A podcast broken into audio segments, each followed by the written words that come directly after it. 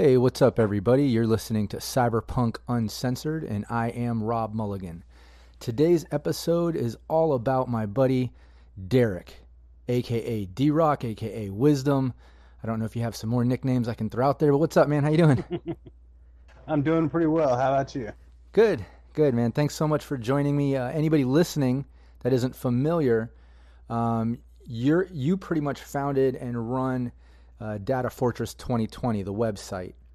And I didn't found it. Uh, I took it over from a guy named Paul Miner back in like 96, 97. Yeah, late 90s or whatever. But you've been pretty much keeping it going um, with content during the the big drought, I guess everyone refer, refers to, you know, during all this time. Um, which is awesome. Yeah. But um, but before we dive into all that and the importance of your site and everything that you've contributed to the community and, and the, the game, um, let's get a little bit into you, just so people, you know, get a little bit of background. Um, why don't you know take me back to to little Derek? You know, when he first got into role playing games and shit like that. You know, like when did you first get into role playing games? Tell me how you met the the you know the found the webmaster who started that and how you got into kind of taking it over and getting it. You know, just give me a little history of you. Okay, well, uh, it, it's kind of weird. Um, as a kid, I would my parents and they would buy me uh, role playing game books. Like they bought me the uh, Dungeons and Dragons basic set and you know Robotech books and things like that. The only that's crazy. The only time I ever actually played a role playing game uh, as a child was like in 1984 I played Dungeons and Dragons once, or I got into a Dungeons and Dragons group with my cousin. I didn't care for it at the time, so I, I didn't. I didn't get. I didn't play any uh, role playing games for years after that. But I would still keep getting these role playing game books for like Christmas and my birthday and things like that. Top Secret, um, just all sorts of stuff. The Marvel superheroes games. Uh, I, am not really sure why they kept buying me this stuff because I never played any of it, but I sure did love looking through the source books. Yeah, that's crazy. Um, that it, it's crazy that your parents were supportive of that and giving, you know, because especially back then. Oh yeah, um, no, it um, was full on height of you know the satanic panic and all that shit. All my exactly. friends are getting their their records thrown away. In the meantime, mom yeah. totally okay with me buying comic books and whatever music I wanted. I, I, I, had a pretty lucky childhood in that. Nice. Yeah, I have a very similar childhood. My parents have always been so supportive and open minded with stuff like that. So that's very cool. But go on. So the day after I graduated high school, uh, I had a friend who had been attending the Kansas City Art Institute, and he wanted me to come down and play Dungeons and Dragons with him. And I was like, well, I don't really care, but I like hanging out with my friends, so whatever. So I go down there, and they're not playing Dungeons and Dragons. Instead, they're playing this brand new game called Cyberpunk. And I had, I was unfamiliar with the term. This was in 1990, 91, no, 1990. Like it was just just before 2020 came out and just after, like in, in that in between time, uh, I guess 2013 came out in '89. Yeah. And then and 2020 came out in '90, because we had been playing like two or three months when the new edition hit. So. Nice. Anyway.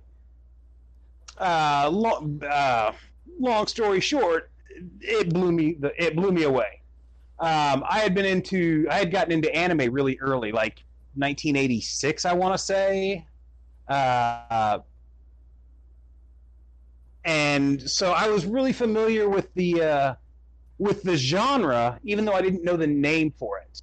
And then they present me with this role playing game that's got all my favorite aspects of Bubblegum Crisis and Appleseed and Xenon the Heavy Metal Warrior and then Blade Runner and all this other stuff that I grew up absolutely loving, Logan's Run.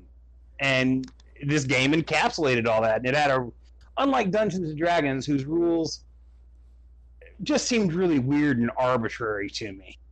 Uh, Cyberpunk's rules made sense. They created a sense of drama. Everything was dangerous. Um, and that just really appealed to me. So that's that's really was cyberpunk that got me into role playing as a hobby, as opposed to just staring at role playing books and treating them like art books. Yeah. No, that's awesome, and I it's it's funny. I have this pretty much the similar background when it comes to cyberpunk, as far as um, you know, I was playing, but see, I was playing AD and D, the second edition. I, that's what started me off in role playing games, and I liked it. Ooh. I still love D and D, but um, yeah, when Cyberpunk first came out, when I first got into it, which was in 1990, it was when second edition came out. Is when I first got into it. Uh, my buddy Eric showed it to me because uh, we were doing D and D at the time, Forgotten Realms, second edition AD and D, and and he was like, "Oh, you got to see this." And we started getting into that, and I was like, "Oh my god, this is just so much more real." and it just felt so much yeah. more real. It, it, was just so much more immersive to me. Um, I guess because you know it wasn't you know dragons and fairies and magic and potions and stuff. Yeah, it, it was grounded in r- real life sort of stuff. Exactly. Yeah, it felt like something you could relate to. It's yeah, and it just was so, like you said, so dangerous, you know, and it was just so appealing because of that. It was just so gritty and dangerous. yeah, yeah, I mean, it's like uh, to put it in comic book terms, it's it's like reading Spider Man after reading you know, Legion of Superheroes. There's not a human alive who could relate to Legion of Superheroes, but everybody can relate to Spider. Yeah, no, well put. Um, but yeah, so that's what you got you into, uh, you know, role playing games was pretty much Cyberpunk, and that's that was like your all time favorite yeah. and stuff. But how did, you know, the, the you, you, get into helping the guy with the site, or how did that transition happen? You, fill me in on all that. Um, okay, I was living in Kansas City when I got into Cyberpunk. Um, but my family had moved to Arkansas. Uh, better jobs, less money for rent. Just it was a Arkansas reminds my mother reminded my mother of her of basically her grandparents or her parents. Uh, I'm rambling here. They liked the climate. They liked the uh, atmosphere here, so they moved down here, and I stayed in Kansas City for a while. Um, but eventually I got into some financial trouble and I couldn't I couldn't afford Kansas City anymore. Kansas City also turned on me like really hard, like the city itself. Like every time I turned around, like I was getting harassed by the police. Um, I don't know. I think they thought because of where I lived and because I keep really weird hours, I think they thought I was a drug dealer. Ah. When I mean that there's nothing that could be further from the truth. Um, but yeah, like every time I was pulling out of my uh, out of my apartment complex, like I was getting pulled over and stuff. Uh-huh. Or, um, so I just said fuck it and came down to Arkansas. And before I moved down here, I had never, I had never, uh, I had no connection to the internet. I hadn't I'd heard of it, but I'd never played with it. And then I moved down here and I got exposed to it. And the first thing I looked up was Cyberpunk 2020 sites. Nice. Um, and this was, I mean, we're talking way back, like 90, 96. Yeah. And uh, I had started submitting work to Paul Miner's site, uh, Data Fortress 2020 back in the day uh, things like the Appleseed source book and like Race Cars 2020, just little things. Yeah. Um, compared to you know the source books that I would throw out later. Yeah, yeah. But I guess eventually it just got too much for Paul to uh, manage. He was in school, I think, at the time, and he was didn't have time for the hobby, so he just uh, said, "Hey, do you want the site?" And I said, "Absolutely." And that's that's when it really took off. Nice. Um, this was back in the day where we had like the mega sites, like Super Dan had his thing going, and Mockeries was still fresh and new, and uh, 2K20, uh, the Chris Conkle site. I mean, just huge stuff. So I felt surrounded by people who had already inspired me. So I was constantly inspired to do bigger and better things. Yeah, yeah. No, and it's so cool because, like you mentioned, it's back then, which you know isn't that far away really, but in internet terms, you know, this was like the. Oh, look, dude! It was the GeoCities fucking era. Right, Jesus. Right. Exactly. You know, and and like you said, I, I feel like back then, you know, sites were just more monumental. There, it, there wasn't millions of them out yet that were everywhere and in every Google search. I mean, that just didn't exist back then. You know what I mean? So yeah, in a lot of ways, I actually preferred it back then because they'd have you'd have dedicated websites to stuff, right? As opposed to now, where everything's just you know like a wiki.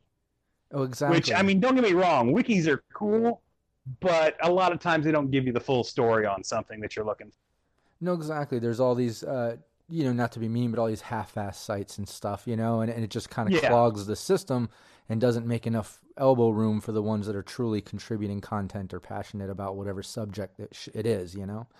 Um, Absolutely. But I, but I definitely, you know, I've been familiar with your site since probably back when you took it over, because the big part of the site I think that everybody really appreciates is the fact that when R. Talsorian had, you know, the big cyberpunk drought, so to speak, you know, the big gap that happened um, leading up to now. You know, they're they're finally going to be releasing Red. I'm lucky enough oh, to yeah. have the beta rules, and I, I love it. I can't wait for the full stuff to come out. We just did a panel for Albacon. Man, the art in that book is oh. so is so gorgeous. Yeah, I can't I can't wait. Uh, you know, to see ex- everything that comes out in the full Red because even the beta rules that we have. Um, that we were given, they, they have none of the lore art or anything. So I'm st- and none of the extended rules stuff. Like there's still um, on certain pages it'll refer to like you know see page XXX or whatever. So I am so excited for that. But there was there's a huge gap. It, it feels like you know from 2020 to red, there is just a time. You know at the beginning, don't get me wrong, it was uh, a, a plethora of source books, and I love like the Night City one, all the different chromes and stuff. But there, oh yeah, but there, but it then it stopped you know what I mean? It was just few and far in between. Yeah, There's a mean, lot of fan driven stuff, but that that's where I kind of. I think the last actual 2020 source book was uh, 1997, 98. It was a long time ago. Yeah. And then V3 hit, and they released some stuff for that, but it wasn't. It wasn't well, 2020, and it didn't. No, no, no. Exactly. Like that it, was there, but it didn't have the it didn't have the full fan base because it, it, just it was too abstract. I feel My, from the core, you know. Right. My thoughts on V is this exact same path have on that Roland Emmerich Godzilla movie. If they hadn't tried to tie it to to Cyberpunk 2020, if they just let it be its own thing completely, it probably would have done really well because there's a lot of great concepts in there it's just not something that you know I can believably stretch from Cyberpunk 2020. I can't make that connection. Right. And it's not what anybody really wanted. They just wanted Cyberpunk that felt like Cyberpunk. Right. Um, but I mean, Mike's always about trying new things, so I can't really fault him for that. No doubt, uh, and you uh, can't you can't hold back a creative force, a creative mind. You know, like w- once you start thinking of ideas and things, you got to put it out and like let's face it, Mike Pondsmith, he's a genius with creative ideas and stuff. And regardless of how we felt about that, you know, it's appealing to some and it's its own entity. You know, it's its own beast in my mind, you know. But yeah, but I'm definitely a 2020 fan up until now. What I'm getting into in red, um, and I liked it with the red jump start. I was like, oh, this is cool. I see kind of what they're doing. I can't wait to see what the full is. And then, like I, I said, beta has just impressed the the shit out of me, man. It's amazing, and I can't wait to see what the you know what where it goes beyond that, and it should be coming out pretty soon too. Which, from what I'm hearing, this panel that we had, they said that they're done with all the editorial stuff. They're just kind of working on, uh, you know, layout and like design stuff yeah. now. So they're they're they're on the verge. You know, they're getting ready to release. But back to you know what what a lot of people call like the big drought. You know, after the late '90s, after you know the the, the failing of V3's popularity and stuff.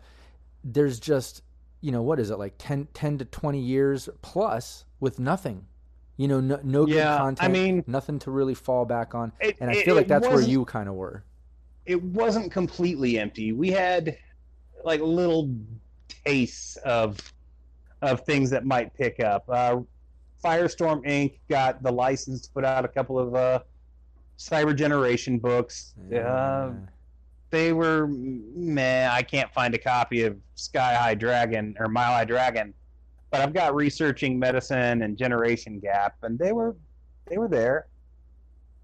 Um, and I I forget the name of the company. I think it was Rhesus Media or something like that um, that put out some little paper miniatures. They were they were kind of neat.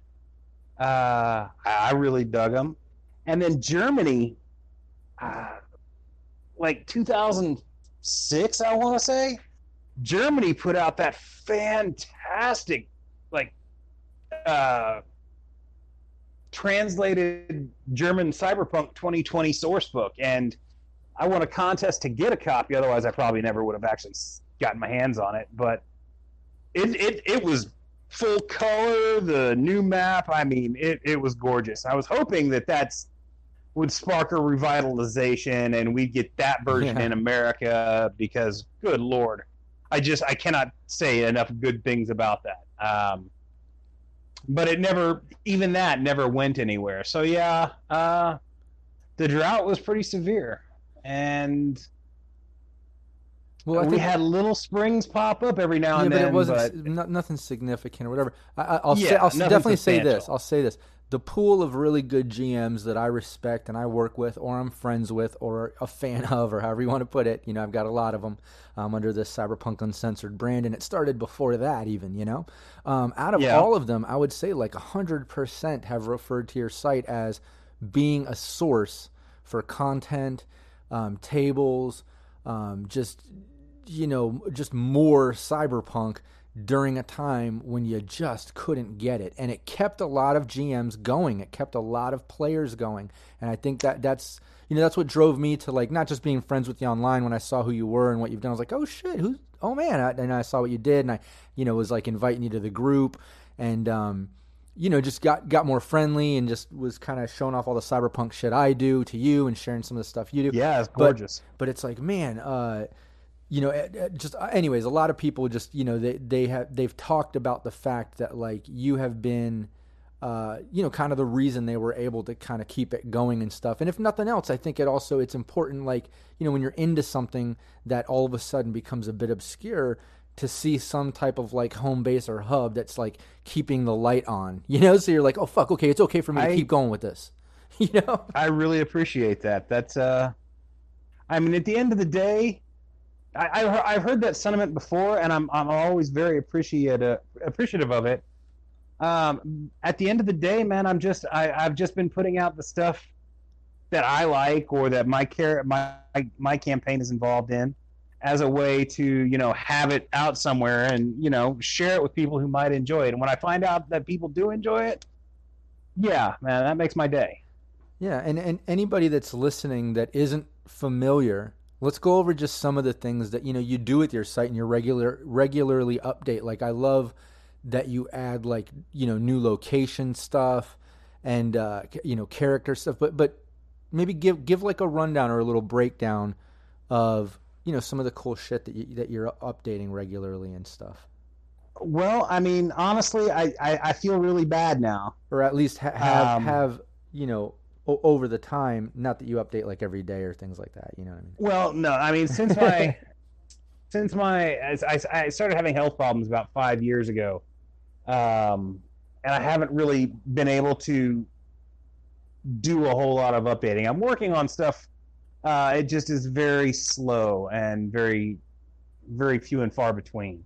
I think uh, I just updated the site with some links um, and a character sheet for Interlock Unlimited. But beyond that, I haven't done anything to the site. I think in five years. Yeah. Um, but let's take it back at least to, but but let's take it back at least to like I was saying during all that drought when you were when it was in the heat of constant um, updates and I know like now like I said it's sure. few and far in between and you've been getting back into it and updating some of the stuff and I think it's ramping up to the red stuff. I'm sure like there's going to be some 2020 and some evolution of maybe what you post and get into. We'll see how that ends up. But take you know, like I said, take it back to when it was, you know, uh, the well. The I mean, it started out. It started out with uh, like I wrote the Appleseed source book, which is just this tiny little thing, and the Shirow tech stuff, and I can't tell you how many times I've seen people steal that and try and take credit for. it. It, it's it's pretty rampant. Um, like just like deleting my name from everything and putting their own. I mean, oh wow, yeah, it's ridiculous. Uh, wow. but after that, I started uh, I started doing like tech supplements, um, things like, I mean, the Autumn Blade was really it's just a way for me to post up. Originally, it was just a way for me to post up uh, people's characters in my game. Just say they all work for this one weird organization. But then I started adding like because it was an arms dealing uh, black market arms dealing organization primarily. I started throwing out all these weapons and all this gear and stuff, and so I created all these. Uh, I created these giant catalogs uh, with images from just everywhere, anime and obscure comics. Anytime I found an image that was cool, movies, whatever, I'd take screenshots of stuff. And so everything is every. I try and illustrate everything on my site. None of none of it's paid for. Um, I try to give credit whenever possible. Uh, I'm actually fairly fervent about that.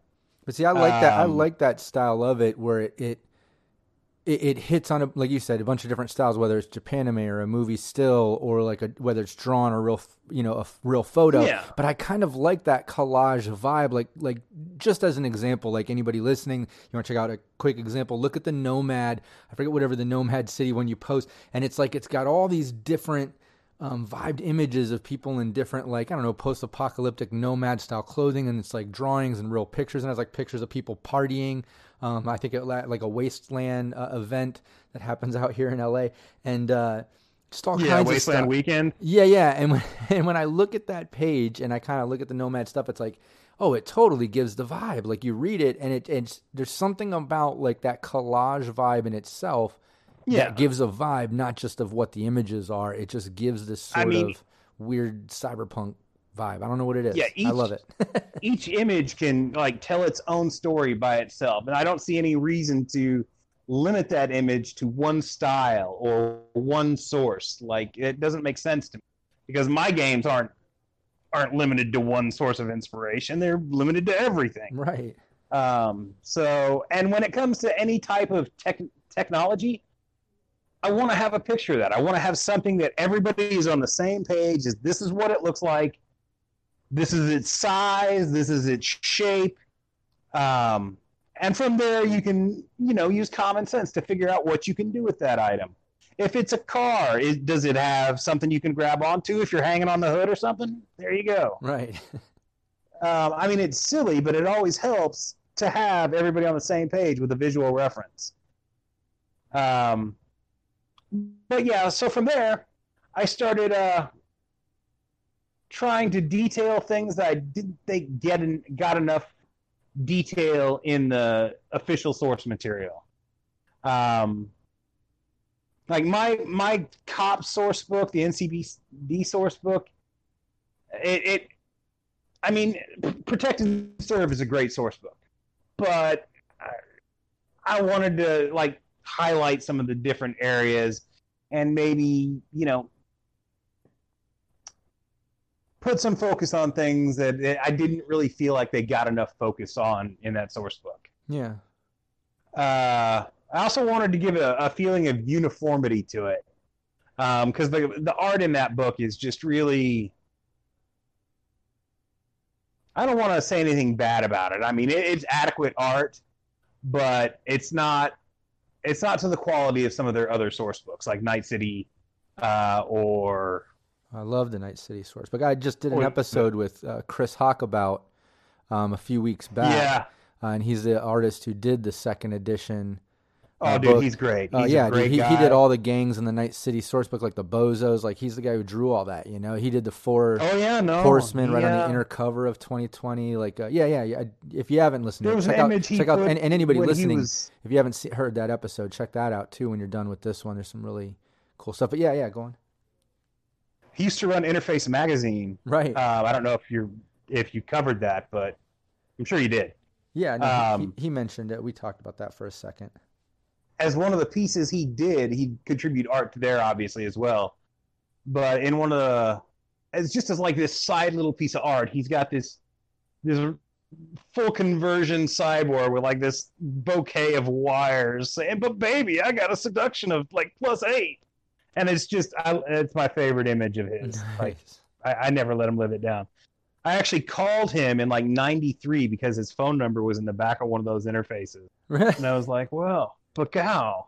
I had like a two-hour conversation with him. It was awesome. Oh, that's cool. Um, yeah. So uh, yeah.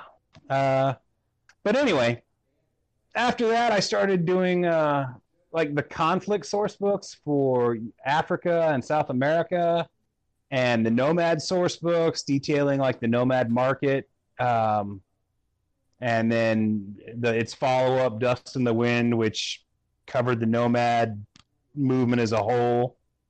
Uh, and I think my most recent like large project like that was the uh, district guide for uh, the combat zone.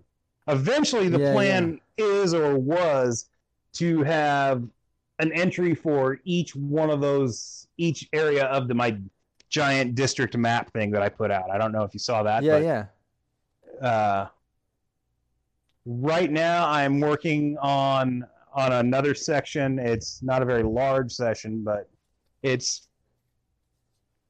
it's getting there. I I'm hoping that I can put that out before Red comes out. Oh yeah. Um, so I'm still working. It's just slow going. Yeah, yeah, no, and totally understandable too. You know, as as we get older and we start adulting, you know, we have a little less time. Uh, you know, like we said, it's few and far in between that you can dive into so many updates and things. But that still, it, you know, doesn't dilute the efforts and the the worth of what you have done with that site and all your contributions over time. And like I said, what it's done for so many GMs and players during a time when you know maybe they wouldn't have been playing anymore if it wasn't for at least having your site. You know, and I have heard that, so that's pretty cool. Yeah, I appreciate that. Yeah, no, and I've Um, definitely referenced to I- it uh, I- I- myself. I think it's been a while since I actually paid attention, but I think I've done like nine or ten like large source books um, worth of material. Like if they were published, they would be like you know an actual source book size bit of material. nice. Uh, originally, I think conf- I, I originally I tried to sell uh, R. Talsorian on the idea of publishing uh, the first conflict source book. Um, I spoke to Lisa a couple of times about that, and it just I don't know. It never really went anywhere. I'm I know they were super busy at the time. I know Mike was I'm pretty sure Mike had already started working at Microsoft, and Artal just wasn't really putting much out. Plus, uh, they were getting ready to put out V3, so I don't think they wanted to push back on any 2020 style stuff. right. Um, that was the only time I ever tried to get any of this published. Um, I don't know. I I'm not perhaps as motivated as I should be, but I like uh, I like putting the material out. I like people. I like hearing that people enjoy it. Um, Well, I think that's the big part of it. I think maybe you've underestimated the worth in it all and just how much people have been to the site and used the things that you've created and compiled and, and put out there. Um, I that's think, uh, entire. Yeah. yeah, yeah. I think uh, you know, definitely uh, finish what you started. If if you're in the middle of some updates, people will appreciate it and love it. And uh, yeah, you know, I'm we, also yeah. we're promoting. it, I'm running a got your link and campaign right now. Oh, sorry, sorry. No, not at all. I was just saying, you know, we, and we and we promote it. You know, other people uh, like to share it too. We've got you linked through the Cyberpunk Uncensored site and stuff. Like, uh, I think even Yeah. through, I think it, it's it like you know, it's got that that place in history. I think just like in any new versions, people are still gonna like 2020. There's still gonna be that need, you know, and that resource, and it's still gonna be, uh, you know, if nothing else, you, you could stop updating it today, and it'll still be a a chunk of uh, cyberpunk history. You know, you know what I mean. It'll still be something I think people will be like, "Oh shit, yeah, that's, I remember that." You know, Um, that's cool. Uh, I, you know, I've I've gotten some criticism, and I, I've got a shit self esteem, so uh, I don't know. But I've gotten some criticism about the you know the the way the site looks. It looks because it's it's stayed roughly like the way it, its design has stayed roughly the same since since the 90s and some people have been all like well maybe he's doing that on purpose. Maybe he's just trying to give it that you know 90s aesthetic because it ties into the cyberpunk but the truth is is i don't know shit about like html or anything like that. I just i i, I try and do, make it work. And if it works i leave it alone. Yeah yeah. Um just like you know you're going to find numerous uh, uh, grammatical errors. Um, it's not because i can't spell it's because i can't spell check. Um, i'm just i'm just horrible about that and i'm kind of lazy. Once i get it out once i get something done i'll give it the once over catch what i can and then put it out. So yeah. I apologize no, it's so if hard. Were, it's so hard to spell check yourself too. Like you know, if you write yeah. something and then you read it, it, it's so hard to catch anything that, that you've done. You know what I mean? Yeah, because you just tend to skip over. Like I know this stuff. Yeah. I'm reading it again. Um. Yeah, I, it's if I were getting if I were had any hope at all of trying to get paid for it, but I don't. I don't want to get paid for it really. Um, as, as long as I can keep the site up and going, that's all I need. Oh yeah. But uh, yeah. Well, because I think you know, first and foremost, you're a fan. Like you said it before, like Cyberpunk is what got you into role playing. You didn't care for Dungeons and Dragons, which is crazy. That's like the Godfather of role playing. A lot of people started there, but you didn't care for it, and then Cyberpunk, you know, turned you on to it, and I think that's pretty cool. And I think that's evident when you say stuff like that, where you're like, you know, you're not trying to monetize it. You're just happy to be able to keep it going. If you can get back into more time to update things, you're definitely going to do it. But I think you know it's you're a fan and it shows, and I think that's yeah. really cool. You know, but I mean, I have dedicated so much of my time and life to to this game and this genre that it's weird for me to even think about doing other stuff. Like somebody asked me if I was gonna like start writing for uh, red material and like advance everything to that, and I'm like, you know, I I don't know. I've been playing this game. I've been playing the same campaign for almost 30 years now. Uh, well, not the same campaign, but you know, in the same world, in the yeah, world yeah. that I've created. Uh, and I've been writing all this material for this stuff for this long. I don't know that it would be possible for me to switch over everything. And like, I, I like what I've seen of Red, but um, rules wise, I'll get. I, am very much looking forward to seeing what Red has to offer and seeing, you know, how I can make that work with Interlock Unlimited, uh, the rewrite of the original Cyberpunk rules I did with uh, the help of the people from the View from the Edge forums. Um, I'm interested to see if I can make those two things work well together. I, I'm not yeah. anticipating any real problems. I mean, it was meant right. to be compatible with both interlock and Fuzion, but no, and I, I haven't seen the rules and yeah, and I know what you mean too. By uh, you know, you, you you've created this world, you know, regardless of the rule set it's based on, you've built this world from 2020. Yeah. And all this content you've contributed to this world to give it design, to give it detail, and you know, it's like you said, it's been going on 30 years. You know, it's hard to make that jump and make a different world. And I totally understand that. And I kind of want to get into that just just a bit. Is the fact that you know you obviously you GM more than you play. Is that right?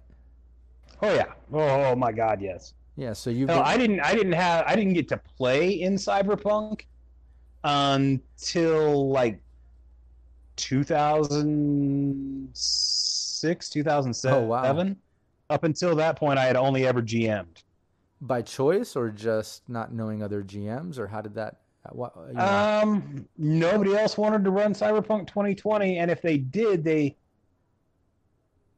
I don't know, they never brought it to my attention. so oh. it was just me running the game. I mean, people wanted to play in it, yeah, uh, constantly, but nobody wanted to run it. That's funny. And um, then one day my friend Brandon was all like, I'll run it. I was like, fuck yeah. Pardon my language. Hell yeah. No problem. This I is, don't know this what is- kind of- Yeah, this is Cyberpunk uncensored, so you can get away with that. We- we Oh, we okay. Well, I've been trying very hard not to curse, Oh, it's all good. kind of like Ice Cube in uh, Anaconda, and it's yeah. yeah. gotten quite mentally painful for me. no, see, I, I purposely made sure it was Cyberpunk uncensored is the brand under all the things I do, whether it's the live gameplay, the GM tips, or the podcast, or whatever, because I know once I get into it, I get passionate and I start fucking cussing and I get all amped up, and I just I would rather just be passionate and be myself with it and not worry about that shit. You know what I mean? And and and, and also yeah. also with the gameplay, like I feel like Cyberpunk, you can't you can't nerf You it up and hold it. Yeah, cy- yeah, you Cyberpunk. can't. Like like for it to be Cyberpunk, you need to I don't know, cuss and describe some gory things sometimes and I don't know, like it just needs to be adult. Yeah, Fine yeah. red mist. exactly. Um, but but so the fact that you do, G, you know, you've GM'd way more than playing. You know, obviously you got to play. That's awesome. But GMing more, I wanted to get into a sort of game master issue that happens in Cyberpunk. It's very common. It happens all the time. I think I mentioned it to you before. And I'm going to be doing a, a Game Master Tips episode coming up on the YouTube and Twitch channel uh, where I do these uh, GM tips episodes. They're usually short and sweet, and I go over different topics. And I'm going to kind of summarize this, but I wanted to, I don't know, talk to you about it and elaborate more on it because I think it deserves a little more talk than just a quick Game Master tips. And the, the subject is uh, dealing in Cyberpunk, dealing with the whole armor versus arms race that tends to happen, which is anybody listening that's not familiar. Um, it's, you know, Cyberpunk, because it's dangerous, it has all these weapons, all this armor, all these cybernetics, just so many options of things that help you with skills and stats and your SP and your HP and all this. Well, not 2020, I'm referring to HP as in red, but my point is, eh, eh, you know, a player might end up getting skin weave and layering armor and then taking boosters and then they've got all these weapons and it's armor piercing rounds and before you know it uh, you know normal weapons just aren't doing damage to them you know Yeah. it becomes this sort of this this more arms more armor more arms more armor and before you know it you know the, you, you're only fighting them with like grenade launchers and borgs and like you know what i mean so like it's I just it know com- exactly what you mean. yeah, Um, it happens all the time, and I've got certain techniques that I, I know I like to implement and kind of, you know, work a player and kind of compete with that or fix those sort of issues that happens. I will say that red is just inherently built to kind of handle that sort of shit, which I'm really appreciative of. Uh, they they they very much so limit uh, layering and skin weave Man, versus wish I could regular see red. armor and all kinds of stuff like that. Like they they they kind of help uh, that issue in red, but it could still happen if you're not careful, and it definitely happens in 2020. But I'd love to get your opinion. Just run at the mouth on this subject, if you would. I- all right. It, ha- it, it it does present itself as a problem, especially to inexperienced GM. Uh, over the years, I've there are two ways I've, I've come accustomed to dealing with it. The first is is through attitude and communication. Cyberpunk has you can play Cyberpunk on a variety of different levels, from like low level nothing gutter punks uh, just trying to scrounge for like that next little morsel to eat, that sewer encrusted, just tic tac somebody dropped. Oh, I gotta have it. And that's Yeah. that's as powerful as your game gets. Yeah. And then there's you know I've run like super espionage. People are running around in powered armor, and there are full conversions in the full Borgs in the game, and it, it, you can make it work. But everybody has to be on the same page as to what's going on. Um, you can't have like five guys who want to run gutter punks, and then another dude who's trying to get the biggest, baddest power armor, or not even power armor, just the biggest, baddest armor and the biggest gun. It doesn't work. So what you have to what you have to make absolutely clear to them is to your players is you know it, you can get these big guns, you can get the big armor, uh, you can make yourself a walking tank. But the problem with that is, is if you do it, the enemies are going to do it. Um, Yep.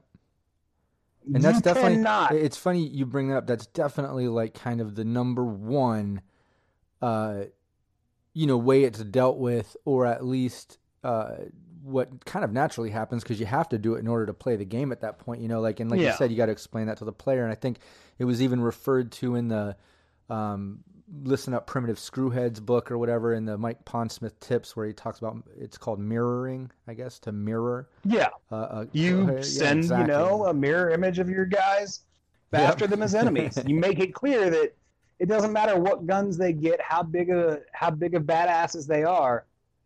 I can always pull out somebody badder. I can always pull out people with guns that are bigger. Um, And it's so true, you know, in life, like, you know, well, at least in like this war sense and in cyberpunk, you know, like the caliber of what of which you put out is the caliber you're going to attract. You know, if you're a badass just cleaning the streets with weak people and stuff, obviously other badasses are going to take notice and try to take you out or take yeah, that. I mean, if. It if you're running around in armored, I'm sorry.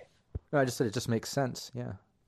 Yeah, if you're running around in armored vehicles, eh, the enemy's going to get wind of that. They're going to be all like, okay, well, we'll pull out a tank or we'll pull out like an AV9 and just destroy you.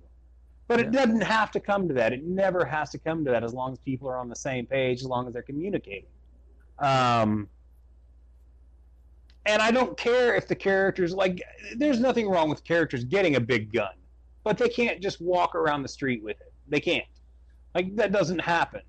I think that's a good point Um, to make because that's one of the things in the in the tips episode I bring up in, in a couple different ways, and I like how you just kind of worded it. But I'll usually, you know, add some limitations. You know, you're the game master, just put some limitations, and it doesn't have to be like gaming limitations, but in-game limitations, like you said. Like, Exactly. okay, you have all the badass weapons, but you know what? Like going into certain clubs and restaurants and parts of town, like you, you you're just gonna get arrested or harassed, or it's just not gonna work. you know, like you can have a full suit of Metal Gear or like a Kevlar bodysuit, whatever, but you can't wear that all the time.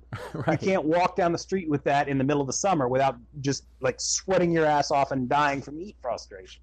Yeah. You can't you can't go into a club wearing a bunch of armor. They're not going to let you in. They're going to take one look at you and be like, "Oh, you're you're you're going to cause trouble. Get out." Yeah. um, police when you walk down the street. They're going to follow you everywhere you go. Uh, there's a lot of weird hyperbole in the cyberpunk books that it's hard to disseminate the, the hyperbole from the actual like meat fluff. Um, like I, in the Cyberpunk 2020 book, they talk about there's like a blurb where they talk about well, all the birds have died off and the in- oceans are all acid and shit like that. Like that's Yeah. not real. That's not. You see birds on the cover art of some of the books, and it's, that's not how it happens. It's just hyperbole. They're just saying the world is really Right. bad and messed up. Yeah. But a lot of people want to take that literally, and they do that with the weapons. Like everybody's walking around with a gun on their hip all the time. Everybody sees it. Like eh, it doesn't work. I mean, Right. it causes problems. I'm definitely a fan of, of pressing a more real world in that sense, like you just described. Like in my games, I love to have it to where you know if you're going in certain situations, like you're not wearing your combat gear, you're not wearing your armor. You know, you're putting on Yeah. your the girls are putting on a dress and the guys are putting on a suit or something, or you know what I mean, or like I don't know. It, and and like you said, I think a good point. Um, I did a episode with uh, my buddy Phil McCracken, who's a big 2020 fan. He's a fan of your site as well. You might Yeah, we've been online. friends a while now. Yeah, yeah, and uh, and he mentioned the same thing like you mentioned about uh, you know weather is a huge component. He likes to kind of drop on players if they're pushing too hard with like wearing the armor and Oh, things oh, yeah. everywhere. Like, dude, you're dehydrating. Like, you just can't wear that during the summer. You just hit a heat wave in Night City, and like you're just not. You you just can't. You know what I mean? And I think that's kind of cool. Is like like you put it. Just think of limitations, you know, and kind of work that not on the player but into the game. You know? Yeah, I mean, just common sense will tell you what you can get away with and what you want. I mean, if your characters are going to like do an actual raid on an enemy stronghold, sure, let them gear up with all their best crap. Let them just run roughshod over them if if they are are planning their thing right. Like, don't don't be afraid of that, Right. but also impose that you know they can't just walk around like that all the time. No, exactly. I think Now- that's a, that's a good point too. Is you don't want to hold the players back from having the most fun that they can have, and you know there there is such Right. thing as people becoming badasses in the world. You know, like they can be like that, but but like you said, drop in some limitations, make it a little more real. Like they can they can be like that, but it's just not like that twenty four seven. You know. there's this weird trend in cyberpunk among GMs and all that where you know they think that every job should pay crap and every employer should betray them and I can't get behind that. I've never been Right. able to get behind that idea because if if the employer is betraying the people they've hired, nobody's ever going to work for them again. Like the Right. word will get out. Exactly. Um, like your word is your bond in that world. So yeah, I mean sure, and they'll then they'll steal their character stashes just to keep them all underpowered, and you don't see that in any other game. Like you don't see dungeon masters in D and D, um, like just screwing their players over and stealing all their crap just because they can. It only happens in Cyberpunk, and I've never Right. understood that Well, mindset. I think for me, anyways, I think like that. That to me is a bit of a last resort to railroad it down to that point, but it is kind of Sure. an answer if the armor versus arms race gets out of hand, and you you just don't know how to kind of tone it back or tactfully bring it back to a, a, a more balanced game, and you're a new GM or whatever.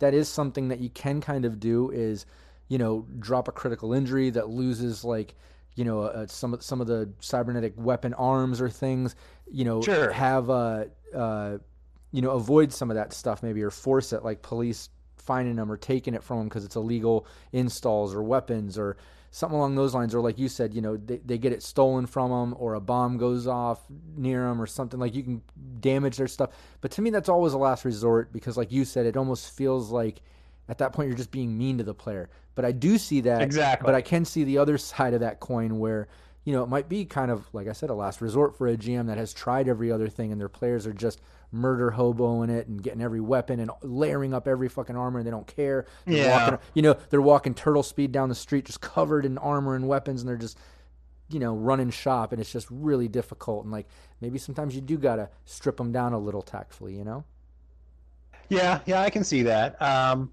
I just I try to avoid the adversarial GM uh, as much as possible, but we're digressing with this. Uh, yeah yeah.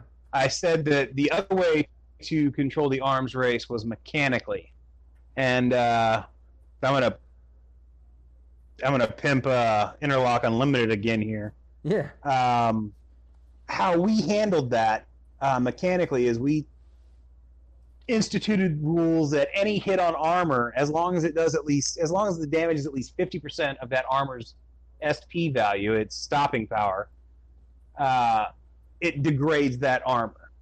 yeah And armor that exceeds it degrades it even further. So it used to be like nine millimeter handguns. They weren't a threat to anybody with even like medium armor. Like you just ignored it. But now those nine millimeter handguns, they may not do much on the first shot, but after the third or fourth, they're Right. suddenly you're in trouble. No, and see, I, I did Um, that if- same homebrew to my 2020 Red hybrid campaign that I was running. I, some of those videos are still on the channel, but um, where you know if you were hit, if it was a hit, you would at least take one point of damage, and you would drop one SP uh, ablation due to. Uh, you know, just that that thud, that that brute force of it hitting when it Yeah. hits there. You know, I mean, so like so, yeah so even at the smallest little one shot or whatever would still at least you know chip away and chip away and like you said after three or four of them before you know it like damn it my armor's not working so well now those little shots Yeah, are starting to actually hurt suddenly those uh, those you know nine millimeter submachine guns are fucking deadly.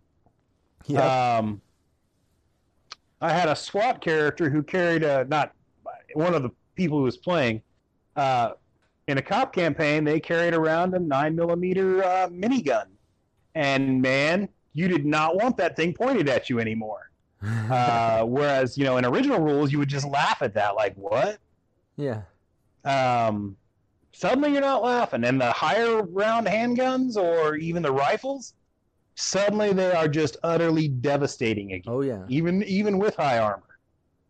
Um, so there's that. You you make you make combat deadly again, regardless of how big the guns are or how small the guns are. Make it deadly. Yeah so aside Uh, from we also No, sorry to cut you off, but Go as- ahead. so aside from like the limitations that a GM might be able to implement into the game, like we talked about, or or mirroring the caliber of player with the right caliber of enemies and NPCs and such, you know, you can also homebrew some stuff. Don't be scared, uh, you know, GMs to do like you know any of the methods we just mentioned. You know, uh, ablate absolutely the, yeah, ablate the armor a little bit, add at least a point of damage for you know at least a hit just from brute force, the bullet hitting the vest and hit you know putting a bruise on the person's chest or whatever. You know, you can you can think of ways to, I don't know, bring bring that It's- superhero player a little little closer back to reality, a little well ground, more grounded. you here's know? a here's an unpopular opinion at least as far as you know most most rpg players go and for me cool and common sense are going to trump rules every time if what you want to do sounds like it would work even if i can't find rules to back it up i'll i'll i'll figure out some way to make that work um like there are no rules. Like, there are rules in the game for headshots doing double damage, but there's no rules for like groin shots doing double damage, and there should be right. Because I know every time I've ever been hit even slightly in the groin, I'm out of the fight. Not the fight's done. Yeah, you yeah. win. And I'm that- done. Yeah, and imagine a bullet through a testicle. You know. Yeah. Um, if I, you know, poke out your eyeball in a fist fight, that's going to have severe effects. That's not just uh, roll some damage and, you know, ignore like the actual ramifications of what's happening. Like make room for that. yeah. It's the rules are there for when you can't find another when you when you can't figure out the solution on your own. Um, the more you know the rules, the more solutions you'll be prepared for. But you shouldn't get dog. You shouldn't get dogmatic about the rules. Um, they're there as a guideline, not as you know something that absolutely must be adhered to at all times. And a lot of people they want to adhere to those rules, and they'll look at something that I've done like Interlock Unlimited or like a GURPS game or something, and they'll look at those rules and be like, "Oh my god, that's too many rules." But you don't use those rules all the time. Hell, you don't ever have to use any of the rules if you don't want to. It's all optional, no matter what game you're playing. You can just opt out of whatever thing is happening if it doesn't make sense in the context of what's going on Right. Or if it just doesn't make sense for your game. I mean, so mechanically, you can prevent the arms race through common sense rules adjudication.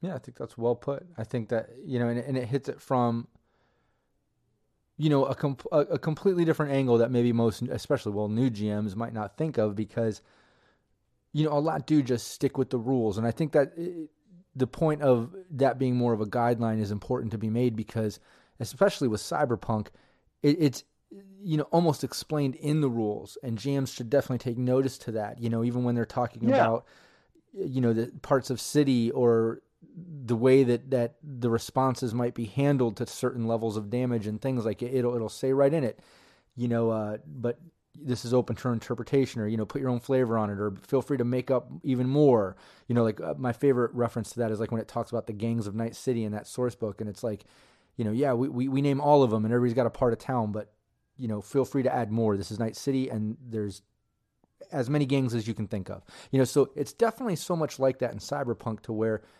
you know, if, if a GM is stuck and they can't get out of that armor arms race and the players just aren't cooperating, you- you're dropping limitations, you're trying to mirror things and it's just getting out of hand and the, the game is not balanced and it's not fun, then yeah, don't be scared to homebrew, b- bend the rules a little, ha- you know, dropping your own rules that do make sense to that situation to bring it back Yeah. to balance, you know?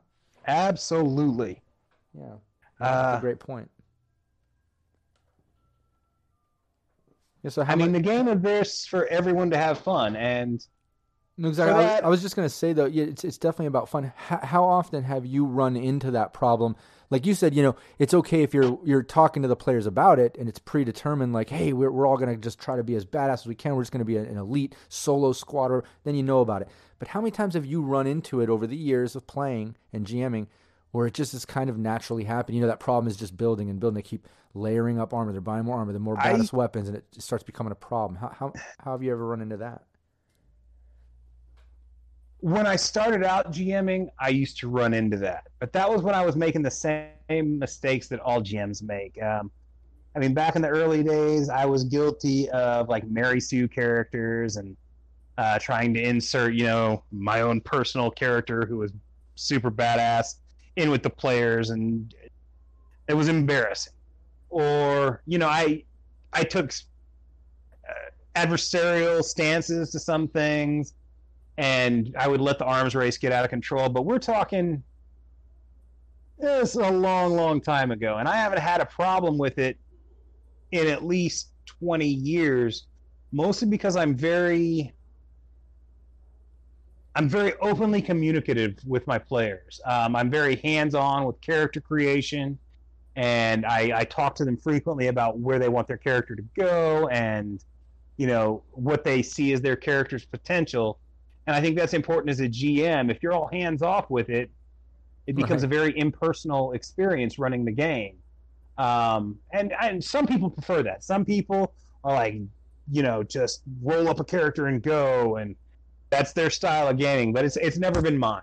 Um, just like I don't do like one shot games. Um, so I like convention gaming is not something I've ever been able to wrap my head around. Uh, I run like long campaigns. Some of them last years. Yeah, see, uh, I'm a fan of that. I definitely like to. I think it's more immersive that way. You get more attached. It, it just, I don't know. You have it puts more worth into the game itself and your character. I feel like I'm exactly. I, I can watch and listen to one shots. I still enjoy gameplay um, in any form, but definitely myself playing or GMing. And I haven't uh, played in a while now, but uh, yeah, I'm definitely more of a fan of an ongoing campaign and watching that character, those characters grow. You know absolutely. Um, I get inve- as invested in characters as the people playing them do. Um, yeah. Like I'm not out to like slap players down. Now I'm the. I mean the. The dice rolls are going to be the dice rolls. Right. Um, if they get their characters killed, that's that's on them. But I'm not out to do that. I'm not out to screw the characters over. I'm out to tell this story and for everyone to have a good time doing it. Um, and I've never had I've never had any real complaints with that. Um, nice. No, I think and I've never sorry, uh, I've never had the arm I haven't had the arms race problem in so long that it's really not much of an issue for me anymore. I hear people talk about it, but I'm just like, why aren't you just talking to your players and getting right. everybody on the same page? Like, right. you no, got this. Uh, go ahead. No, I was going to say the same thing for me. I haven't personally experienced that issue since probably like the mid. 90s like the beginning state early 90s you know the beginning stages of yeah. playing with my friends in the high school uh, friends playing with me, and, and like uh, it's just it, it was just uh, immature or naive or just ignorant to you know being a good GM or whoever. You yeah. know, my buddy Eric, I think he was like our first GM and getting it going. And uh, you know, you're for lack of words, you know, you're a kid, you're a young teenager, or t- you know, mid tween teen, depending on how old you are now and where you were then. But but you know, it, it it it's it wasn't dealt with as well. I think now like I, I wouldn't run into that problem because as a good GM and as most GMs know, you know, you, you have all these options. You have all these options to kind of control the game without it feeling too contrived or controlled. And if you're good at exactly. it, you're tactful, and you rely heavier on the story and the role playing, and you pull it away from some of those uh, unbalanced, you know, sessions and stuff. You can control it in such a way where it's it's not, or at least it doesn't feel controlled. You know what I mean? You can be tactful. Exactly. But I think, you, uh, uh, but I think you brought up like more than a handful of great ways. You know, any GMs listening, uh, you know, rewind, listen again, take some notes. you know, but I think you you brought up a lot of great points that I think will help people that are maybe new to it or stuck in that sort of uh, race. You know. Yeah, I mean, at the end of the day, it, it all comes down to communication. I mean, that it's a game based around communicating with each other. Yeah. Um, and that's a good point to be made too in itself is that you know if a if you're a new GM or even an experienced GM and you're having trouble with this issue in your game um, and like I said red I don't think is going to have much of that trouble. It's just such a different uh, world and it's just set up in such a way I think that it's it they've they've fixed that within what they're doing, and I think it's great. But Hmm. anybody I going very much through look it, forward to seeing how they've done that. yeah, and uh, in anybody having it though, it, it doesn't just have to be within gameplay and working limitations or, or a mirror or you know enforcing crit injuries or a change in story or the way it works or homebrewing. You can also do uh, like Derek said, take it out of game after the session's op- over. You know, maybe whatever player's doing that, or if it's them all, you know, just have that moment. Hey guys, you know, I've I've noticed this is kind of what's been going on, and you know, it's just making the game just you know nonstop combat and an issue for me just to give you something that's challenging when it comes to that. And we've got, we got to kind of tone it down a little. We got to fix some things, and this is how it's going to work now. And here's something that I wasn't doing before, but I'm going to start implementing in certain parts of town are going to be a little more strict on this and that. And, you know, if you haven't been doing some of the the tips we've mentioned. You can easily have that conversation with the players and just say, "Look, this is what I'm doing now," and make that change and talk to talk to the players, not the characters. You know, Yeah.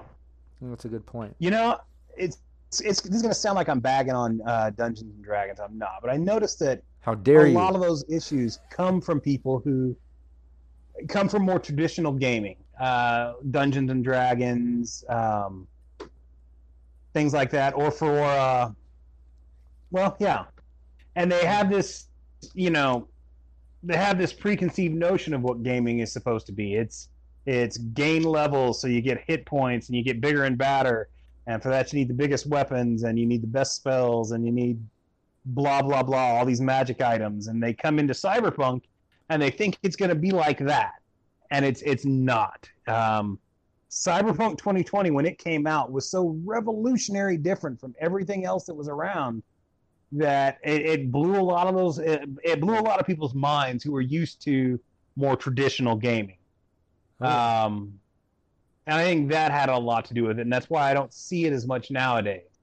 Um, even D and D is kind of like they haven't necessarily moved away from that, but they've gotten a little bit more streamlined. yeah, yeah. uh, no, fifth edition definitely streamlined a bit.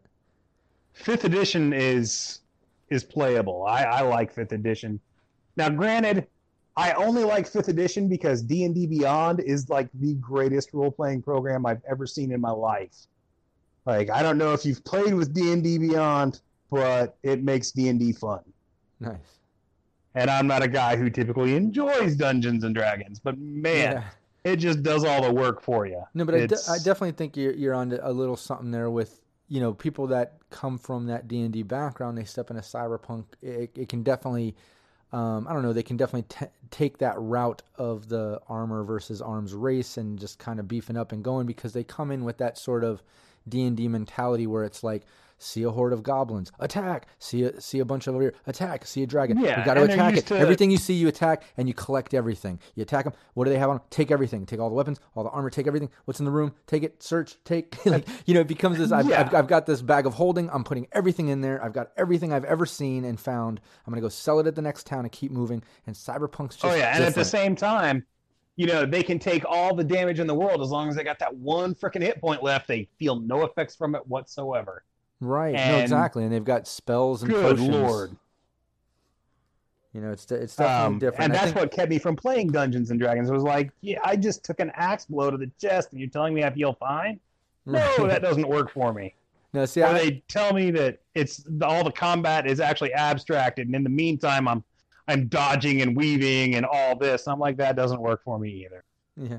No, for me, see, I still love D and D. I love Fifth Edition, and started on on AD and D, but I, I like it. You know, over to one side. That's where my fantasy role playing is when I want to get into that. But my cyberpunk, I like to keep separate. That's why I never got into Shadowrun either. I think they stepped on too many toes of each other, and I don't like that. I like my fantasy over there and my my my future Yeah. dark dystopian future over here, and you know what I mean. But um, but I I mean, I like I like chocolate with my peanut butter, but I Right. don't want mayonnaise with my ice cream. right right exactly and um and i think that i think there's something to that uh you know where i think you know you, you mentioned it and i think that's where some of that that gameplay mentality or style comes from that can kind of not um, flow with cyberpunk so well or uh, balance so well and it can it can cause a few speed bumps or issues or things and that's why you know gms need to hear the tips and things that we went over in this episode, and that, that's why it's a good subject to go over because it can happen.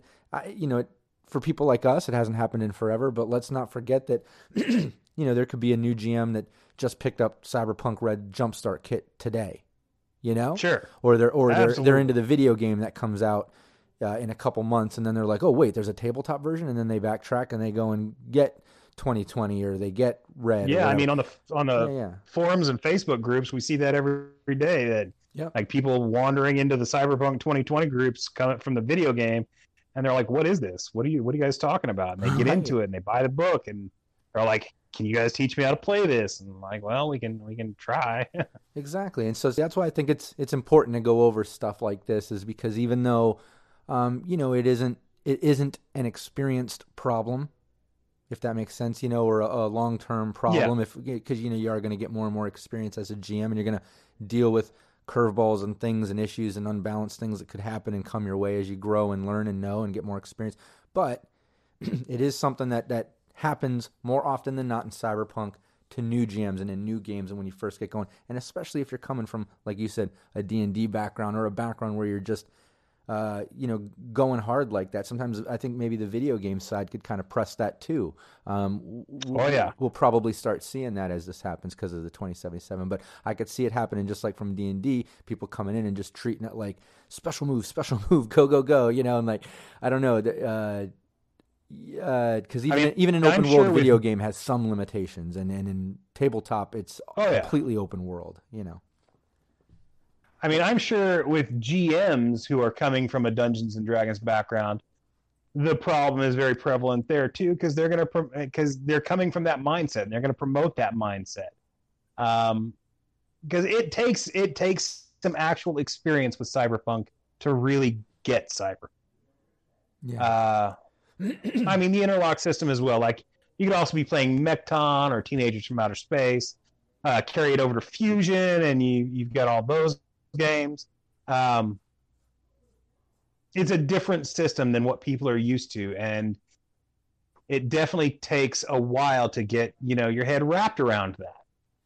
Yeah. Um, I'm not trying to sound like pretentious or anything like that. It's just no, not at all. I think it's all it, it's it's factual. It is exactly how the game is, and I think that's why so many people love it, and that's why it's so different than you know D and D and other systems that are out there that I can still appreciate and like. But I think that's why I'm so attracted to Cyberpunk is all these things we've brought up. You know, I think that's what makes Cyberpunk Cyberpunk and what makes it so gritty and dangerous and um, Oh, yeah. and detailed and founded in that reality and has so much potential to be even more dangerous than it is if you're not a careful GM or experienced, you know? Uh, another problem is uh, gaming as a whole is the trend right now is moving towards these overly simplified systems. I mean, that's what people seem to like right now. Um, I don't, I don't, I don't know. Maybe it's because I'm an old guy and it's Uh-oh. hard to teach me new tricks. Uh, but uh, No, I know what you I, mean, I, though. I It- it, it dumbs it down to the point where it almost lacks uh, uh, immersion or immersive qualities to me because Yeah. it doesn't have enough that feels like it makes sense. And let me assure you, that's one of the things I love about Red. And I only have, you know, the beta core rules. It's even going to be more than that when it officially comes out, from what I've heard and what we went over just the other day on the panel. And that's one of the things I love about it is that no matter how much I dissect what they've done to streamline the rules and kind of tone down the crunchiness, it makes sense. It's like the way that they've built some of the charts and some of the ways that they've worked these rules, it's like the crunchiness is is just it's built in. So it is streamlined, but when you dissect it mentally, if you want to, you can see all the crunchiness that went into it and you're like, "Oh my god, okay. No, this makes perfect fucking sense and it's so much more streamlined." Wow. And like they do that time over and over and over again as I go through red rules and stuff and and you can look up the other, you know, the handful of us out there, the streamers and GMs that do have that beta and, and it's like all of us agree, I- man. It's really cool. I, I'm excited for I'm excited for you to actively see it. avoiding. You know? I've been actively avoiding um, blogs and, and uh, all that about this. Uh, Yeah, you want to see the fine when it's out. You want to see what's up when I don't like spoilers. I, I'm yeah. one of those guys that I just try and avoid spoilers. I haven't like if a if a Cyberpunk 2077 video shows up, I don't watch that. I don't. If people are talking about Red and I can't, if I can't get my hands on it, I, I want it to be a surprise. But everything you're saying to me makes me so excited to see Red that I can't yeah. wait to get it in my hand. Yeah, you should at least uh, um, uh, at least go to uh, the Cyberpunk Uncensored channel on YouTube and watch that panel that we just did. It's right on the front page for Albacon. Absolutely. Yeah, at least watch that because it's not like we get into gameplay. I know you don't maybe want to watch our gameplay and things like that and like little spoilers and try to figure it out. It's you know I get that. Um, I'm the opposite. However, when I didn't have the beta rules, I was still watching the other ones that did and trying to yank out any info I could just because I'm obsessed like that. But at least watch that panel because if you like some of the things that I've said and it gets you excited, and that, oh, yeah. that's why I'm excited. Um, watch that panel, man. You'll, you'll hear some of the things like James Hutt talks about. You know, he's the mayor of Balancetown. He explains why some of the rules are the way they are. He talks about some of the net running stuff, and I don't know. It's it's it's really cool. I think you'll be excited about it because um, you know, you're obviously like me. You don't want to just get a rule in the end result. You you want to understand why it is the way it is, and if it's not making sense, you're gonna you might homebrew and try to improve things for yourself and things like that. And I think those details um, are in this, and I think you're going to appreciate that. You're going to like it. That's awesome. That's my prediction, yeah, anyways. I'm we'll see. So and if I'm wrong, I'm wrong, but that's my prediction. Looking forward to it so badly. Yeah, yeah. and I will check that out uh, probably tonight. Yeah, definitely, definitely check it out. No, um, no spoilers. You know what I mean? Just good hype and stuff. I, I like hype. Yeah. So yeah, any anything else that we didn't go over as far as the armor versus arms race or anything data fortress website related, uh, any, anything Derek related, anything that we didn't go over that we should go mention.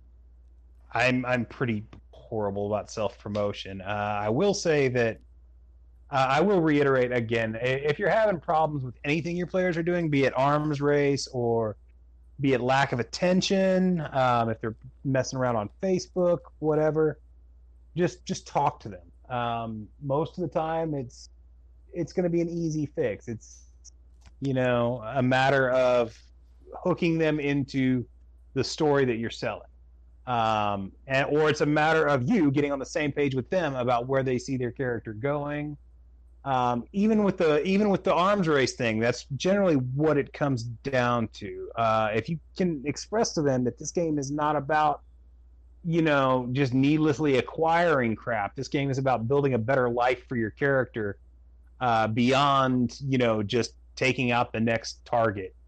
Uh, you'll have a better game experience.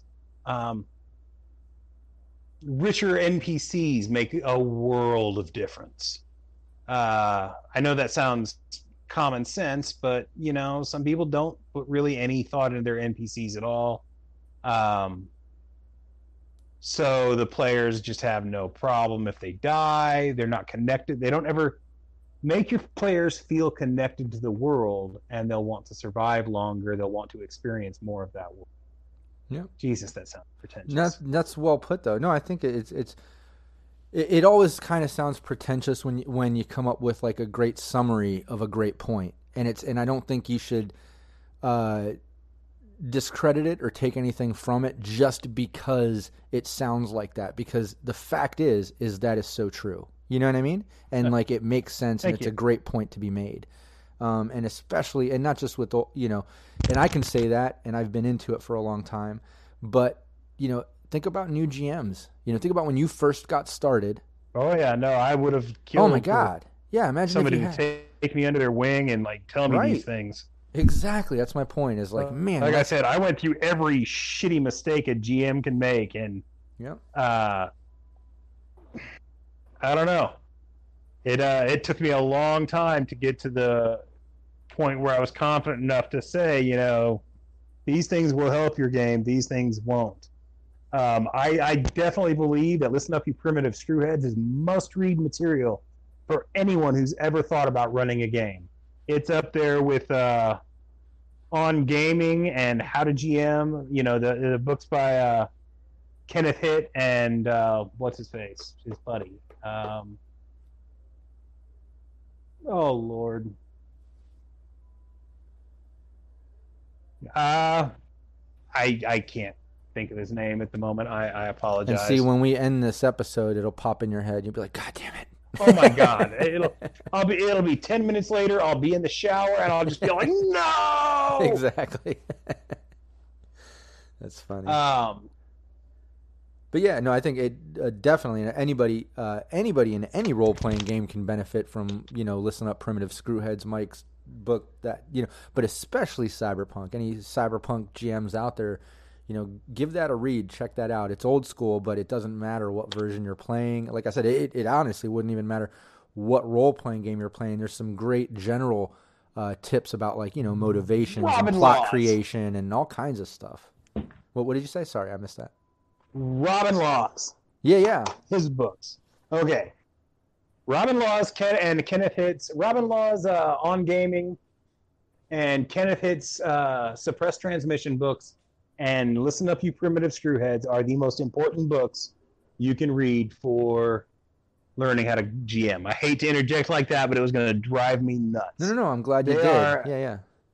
Yeah, they are as important to learning how to run a game as Stephen King's book on writing yeah. was is for people who are starting to write.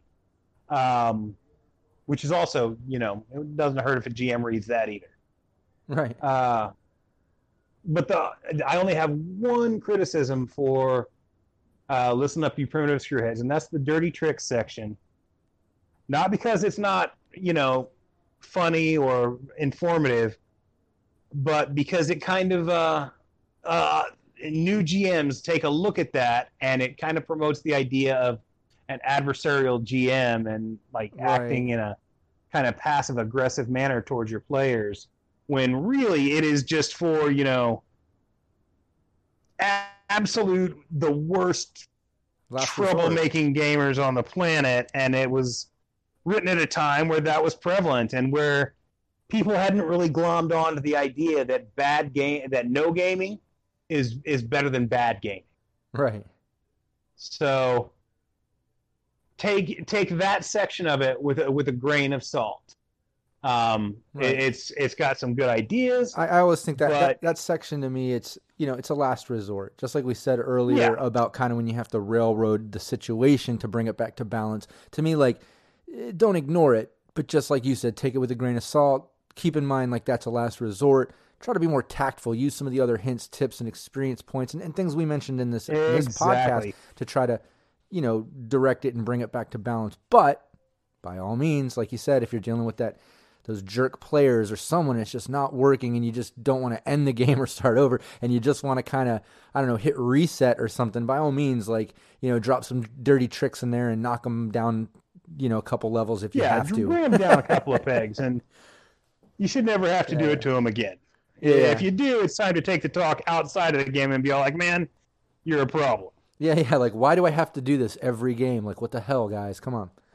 But I think that's. But I have to. I have to. I, I did have to throw out that disclaimer because yeah. it is otherwise the most brilliant book on gaming I've ever read. Yeah, I agree, and I think just let me, uh, you know, reiterate your tip that you said earlier because that comes into play and we kind of just mentioned it again. Uh, you know, any GMs, don't be scared. Just talk talk to the player, not the character. Step out of the game after the, the session is over, and con- confront it there. You know, and that that's where you can be like, guys, like I'm I'm throwing dirty tricks at you now. The game's not fun. Like we're up to this level. Like you guys just won't stop with the weapons and armor and the murder hoboing and just the craziness. And like let's tone it down a bit. You know, have the talk and make the game fun again. You know, it, it, it should be established in your session zero, and you should know who you're playing with, and you know you should be GM and you know kind of knowing what you're doing. But like we said, everyone Absolutely. everyone has to start somewhere, and new GMs are going to run into this problem. I'm sure at least once or in at least to a certain degree, and that's where these tips yeah. can come in to help. But yeah, definitely. Uh, you know, don't forget people. You can always open up the, the lines of communication with your players to help uh, solve uh, any problem for the most part within game. You know. Shit, and maybe your players do just want to be murder hobos. That's true. Go with that. That's um, It might not be the game you want to run, but it might be the game that they want to play. And you know, if that's what it is, that's what it is. At that point, you as a GM need to decide which direction you want to go with that. Yeah, and a hint to that would be if like all, all of your players have come to the table with a solo, you might kind of expect that there's going to be yeah. a lot of a lot of combat and rowdiness going on with a team like that. But yeah, yeah, totally. Like you never know. Maybe that's what the players are going for.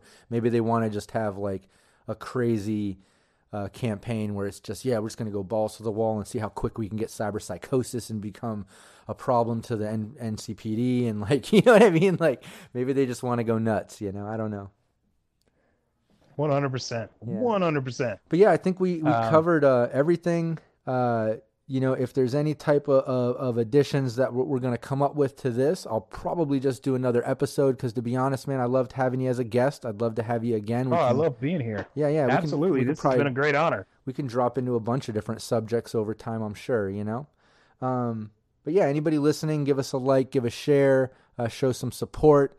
Um, aside from uh, checking out Cyberpunk Uncensored on social media and the com, go check out Data Fortress 2020 uh, dot com. And if you you know if you haven't already, I'm sure you you already know. But any new people, go check it out, see what we were talking about, uh, show some love. Hopefully, Derek will get back into some more updates and, and give the 2020 community uh, some more shit to enjoy. I know they would appreciate it. But if not, it still holds a special place in all of our hearts because it is part of that 2020 history. Uh, and don't downplay that shit, Derek. Start being a little bit more proud of that. Thank you so much. I, I know you're humble, I'll, I'll, but fuck that, dude. It's really cool. Um, but yeah, but yeah. So thanks again for joining me. We'll do it again. Anybody listening, thank you so much, man. Take care and take care, everybody listening. You too. Uh, thank you so much. It's been an honor.